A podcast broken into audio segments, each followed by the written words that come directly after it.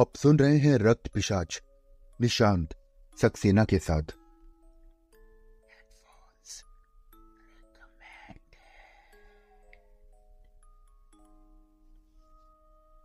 चौथे संदूक के ढकने पर चारों ओर थोड़ी थोड़ी दूरी पर छेद किए गए थे और उनमें लंबी लंबी लोहे की कीलें ठोकी जाने के लिए सुराखों में फिट की हुई थी। ऐसा लगता था कि जैसे कोई जल्दी में सिर्फ कीले सुराखों में रख के चला गया हो। हार्कर ने धीरे से ढक्कन को उठाया और दीवार के सहारे टिका दिया। उस खुले हुए संदूक की तरफ देखते ही उसके रोंगटे खड़े हो गए।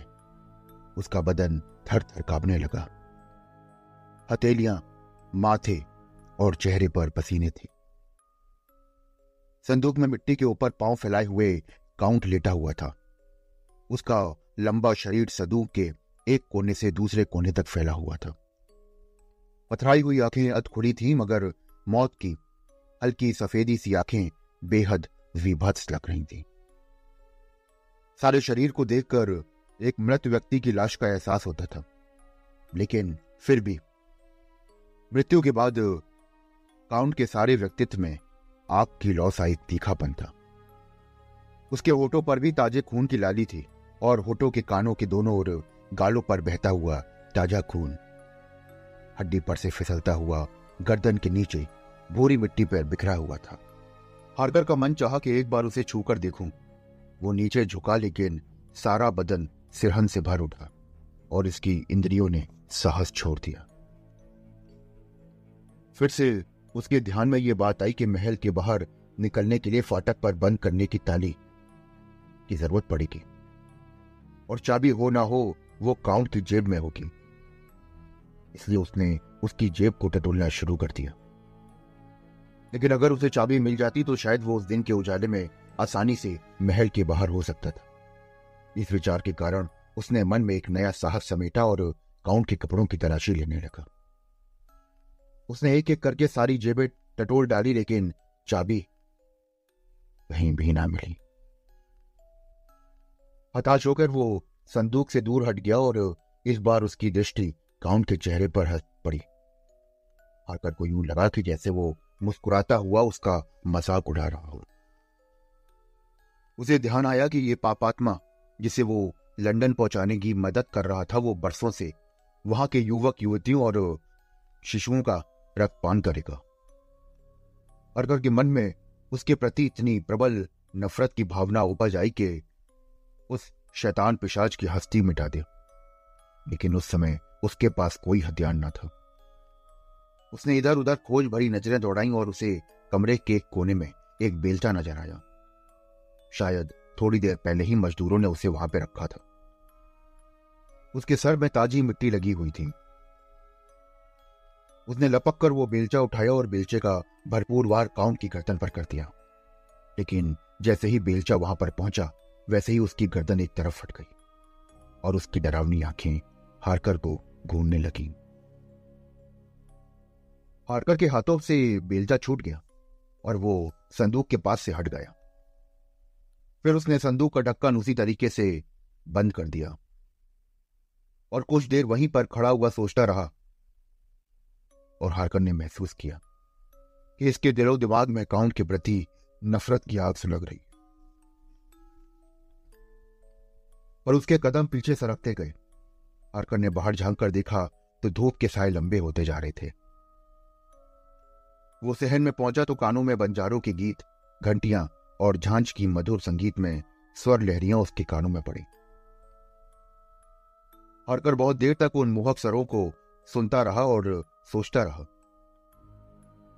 और फिर वो गीतों की आवाजें और घंटों की दुनिया धीरे धीरे उससे दूर होती गई।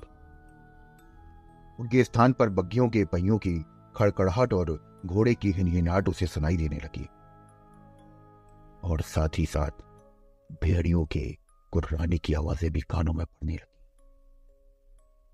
वो जल्दी जल्दी से सुरंग के रास्ते पर वापस आकर अपने कमरे में पहुंचा, घबराया और सहमा हुआ सब बिस्तर पर आकर लेट गया। उसका शरीर थर थर कांप रहा था।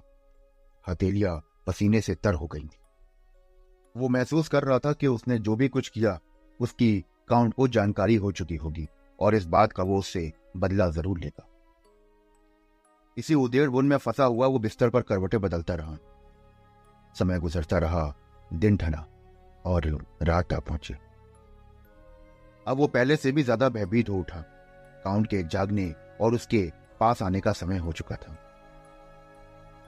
अचानक ही बाहर सहन के कुछ लोगों के फर्श पर इधर से उधर चलने की आवाजें सुनाई पड़ी। तभी फर्श पर किसी चीज के पटके जाने की आवाज आई,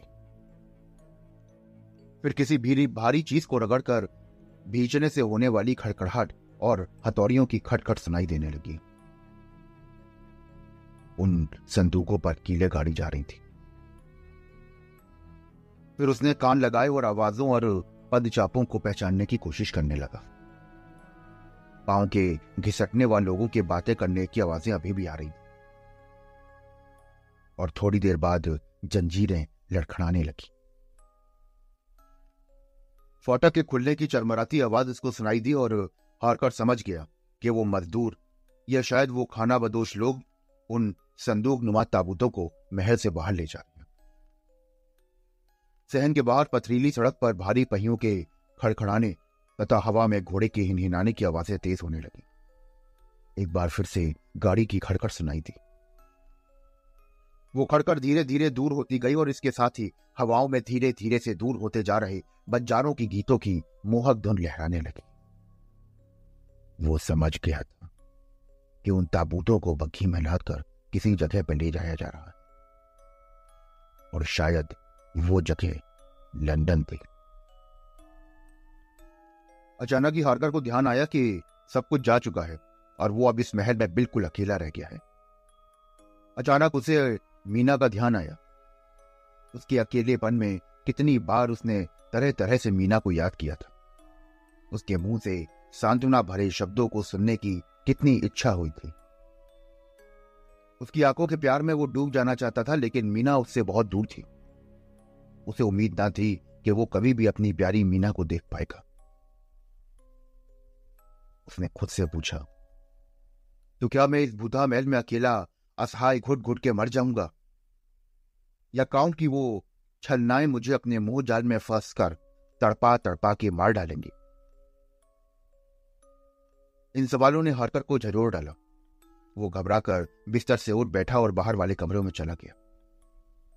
कमरा एकदम खाली था, लेकिन पिछले ओर वाली खिड़की खुली हुई थी और दीवारों से टकरा रही थी। हवाओं की साएं साएं और सन्न की हल्की आवाजों को सुनकर ऐसा लगता था कि जैसे कोई सिसकियां भर रहा हो। वो उदास मन के पास एक खिड़की के पास खड़ा हो गया। आसमान में छोटे छोटे बादलों के टुकड़े इधर से उधर तैर रहे थे। हार्कर लगातार उन बादलों को देख रहा था। उसे बहुत अच्छा लग रहा था। उसे लगा कि जैसे बादलों की ओर से उसकी आंखों का तनाव हल्का होता जा रहा। हवा के झोंके को छूते ही बादलों में हल्का सा कंपन होता और उसकी आकार रेखा बिखर जाती।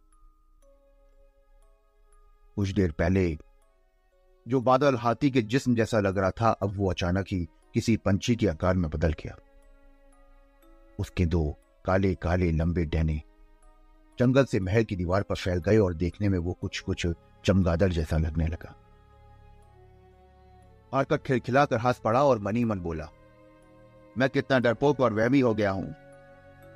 प्रकृति के इस सहज खेल को भी मैं भूतों का घोरक धंधा ही समझ रहा हूं।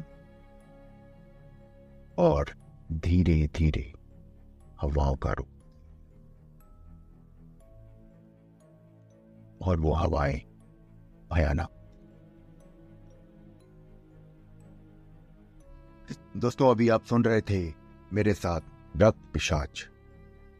पूरी कहानी सुनने के लिए चैनल को फॉलो करिए और ज्यादा से ज्यादा अपने रिलेटिव्स, फ्रेंड्स और सोशल अकाउंट्स पे अपने आप इस पॉडकास्ट को शेयर करिए ताकि ज्यादा से ज्यादा लोग सुन सकें कहानी रक्त पिशाच की।